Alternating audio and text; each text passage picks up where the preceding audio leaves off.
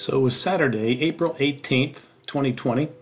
It's 42 degrees outside with a 17 mile per hour wind. I'm staring out my office window, watching the trees sway in the stiff breeze.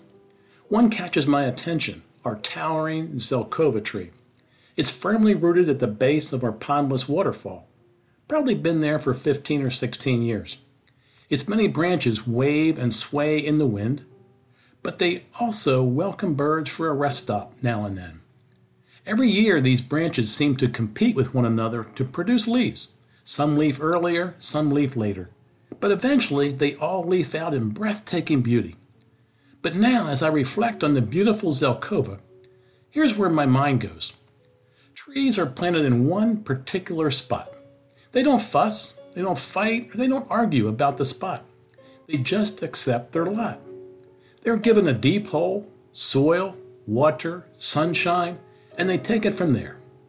They then fulfill their God given purpose in life. They grow roots to anchor themselves. They grow in stature. They branch out. They produce colorful leaves, and they thrive in the precise spot where they've been planted.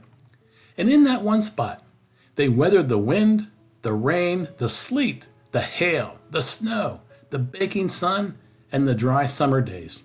And through it all, yes, and through it all, they continue to do what they've been planning to do. They fulfill their purpose in life. So listen, believe it or not, you too have been planted in a spot to take root, to grow in stature, to send out branches, to weather the storms of life, and to produce fruit that only you can produce. Yes, the world needs your fruit and the world needs your produce. So take heart, my friends. It may be lonely, it may be dreary, it may even be teary. You may be facing fierce winds, chaotic change, unforeseen upheavals, or even an emotional drought. These come and these go, and they will eventually pass. But the world is waiting expectantly to see your leafy beauty so stand tall in the winds of life and have a firmly rooted, week in the Lord of abundant life. Shalom, my friends.